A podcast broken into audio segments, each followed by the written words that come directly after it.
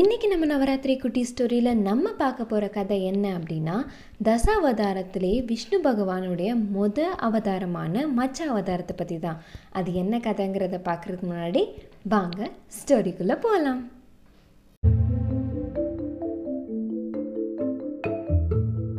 ஒரு நாள் பிரம்மதேவர் விஷ்ணு பகவான் கிட்ட வந்து இந்த உலகமே வந்து ஒரு பேரழிவை சந்திக்க போகுது பொங்குற கடல் அலைகளால் இந்த உலகமே வந்து பாதி அழிய போகுது.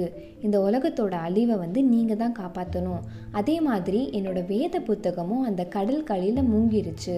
அதையும் வந்து நீங்கள் தான் வந்து எனக்கு திருப்பி தரணும் அப்படின்னு சொல்லி முறையிடுறாரு விஷ்ணு பகவானும் நீங்கள் வந்து எதுவுமே கவலைப்படாதீங்க.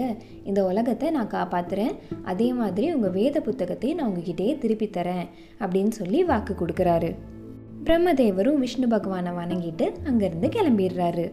அதுக்கு அடுத்த நாள் சத்தியவிரதன் அப்படிங்கிற ஒரு முனிவர் வந்து ஸ்நானம் பண்ணுறதுக்காக கடலுக்கு போகிறாரு அவர் யார் அப்படின்னா விஷ்ணு பகவானுடைய ஒரு மிகப்பெரிய பக்தர். அவர் ஸ்நானம் பண்ணிட்டு சூரிய பகவானை வணங்குறதுக்காக கையில் வந்து அந்த கடல் தண்ணியை கூப்பி எடுக்கிறப்போ அதில் வந்து ஒரு சின்ன மீன் வந்து கிடைக்குது. உடனே அச்சச்சோ இது என்ன இவ்வளோ சின்ன மீனாக இருக்கே?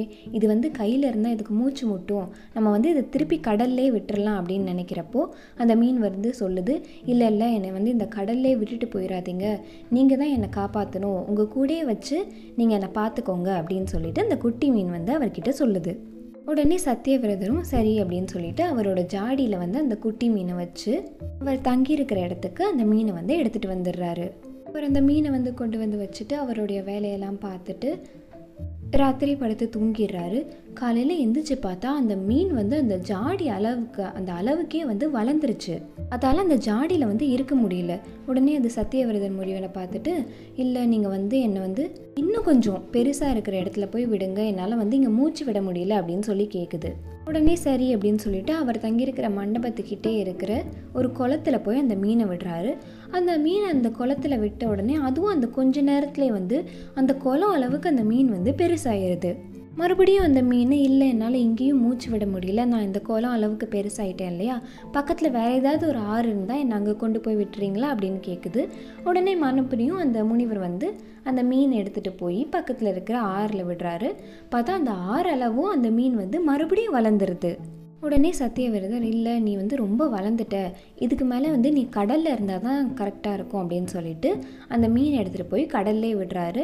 அந்த மீனும் வந்து சத்தியவிரதனை வணங்கிட்டு வந்து உங்களுக்கு ஒரு முக்கியமான செய்தி சொல்கிறதுக்கு தான் உங்கள் கண்ணில் வந்து பட்டேன். இன்னும் மூணு நாளில் இந்த உலகம் வந்து ஒரு பேர அழிவை சந்திக்க போகுது. அதனால நீங்கள் இந்த உலகத்தில் இருக்கிற உயிரினங்கள் எல்லாத்தையுமே கூட்டிகிட்டு இந்த கரையோரம் வந்து நில்லுங்க. இப்போ வந்து இங்கே ஒரு படகு வரும். அதில் வந்து நீங்கள் இந்த எல்லா உயிரினத்தையுமே ஏற்றிட்டு வந்தீங்கன்னா இங்கே உள்ள எல்லா உயிரினமே தப்பிடும் அப்படின்னு சொல்லிட்டு அங்கேருந்து அந்த மீன் கிளம்பிடுது அது மாதிரி மூணு நாளுக்கு அப்புறம் கடல் அலைகள்லாம் கொந்தளிக்க ஆரம்பிக்குது. காற்றும் வந்து ரொம்ப வேகமாக வீசுது. சத்தியவேத முனிவரும் அந்த மீன் சொன்ன மாதிரியே உலகத்தில் இருக்கிற எல்லா உயிரினங்களையும் வந்து அந்த கரைக்கே வந்து கூட்டிகிட்டு வந்துடுறாரு. அந்த மீன் சொன்ன மாதிரியே அங்கே ஒரு பெரிய படகும் வருது. எல்லா உயிரினங்களையுமே அந்த படகுல ஏற்றிட்டு சத்தியவேத முனிவரும் அந்த படகுல வந்து ஏறிடுறாரு. அந்த படகுல ஏறி அவங்க எல்லாம் போகிற கொஞ்ச தூரத்துலேயே வந்து கடல் வந்து இன்னும் ரொம்ப கொந்தளிக்க ஆரம்பிக்குது. அப்போ வந்து படகு வந்து மெதுவாக அந்த சைடு வந்து சாய ஆரம்பிக்குது. சரியாக அந்த நேரத்தில் அந்த மீனும் வந்து அங்கே வந்துடுது நான் வந்து சொன்ன மாதிரியே நீங்கள் வந்து எல்லா உயிரினத்தையுமே கூட்டிகிட்டு வந்துட்டீங்க. இப்போ அந்த படகை வந்து என்னோட வாலில் வந்து நீங்கள் கட்டி வச்சுருங்க. நான் வந்து உங்கள் எல்லாரையுமே சரியான ஒரு இடத்துக்கு கூட்டிகிட்டு போய் விட்டுறேன். இந்த பேரழிவுலேருந்து நான் உங்களை காப்பாற்றவும் செஞ்சிடறேன் அப்படின்னு சொல்லிட்டு கூட்டிகிட்டு அந்த இன்னொரு கரைக்கு வருது. அந்த மீன்கிட்ட வந்து பிரம்மதேவரோட அந்த வேத புத்தகம் இருக்கிறதையும் வந்து அந்த முனிவர் வந்து கவனிக்கிறாரு. அதே நேரத்தில் இந்த பேரழிவுலேருந்து உலகத்தில் இருக்கிற எல்லா உயிரினமுமே வந்து தப்பிக்குது. முனிவருக்கு வந்து ஒரு மாதிரி சந்தேகமாக இருக்குது.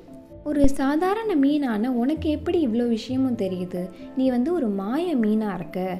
நீ வந்து கண்டிப்பாக ஒரு சாதாரண மீன் கிடையாது. என்னோட விஷ்ணு பகவானே வந்து நான் உன்னோட ரூபத்தில் பார்த்த மாதிரி இருக்குது.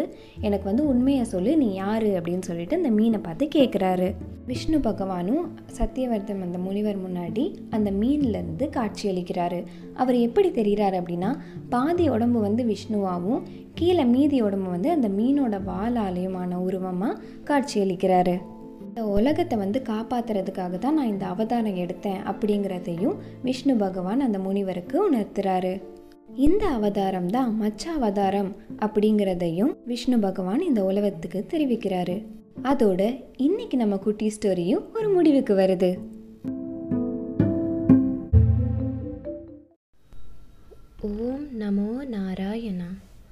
शान्ताकारं भुजगशयनं पद्मनाभं सुरेशं विश्वाधारं गगनसदृशं मेघवर्णं शुभाङ्गं लक्ष्मीकान्तं कमलनयनं योगिविद्यानगम्यं वन्दे विष्णुं भवभयहरं सर्वलोकैकनाथम्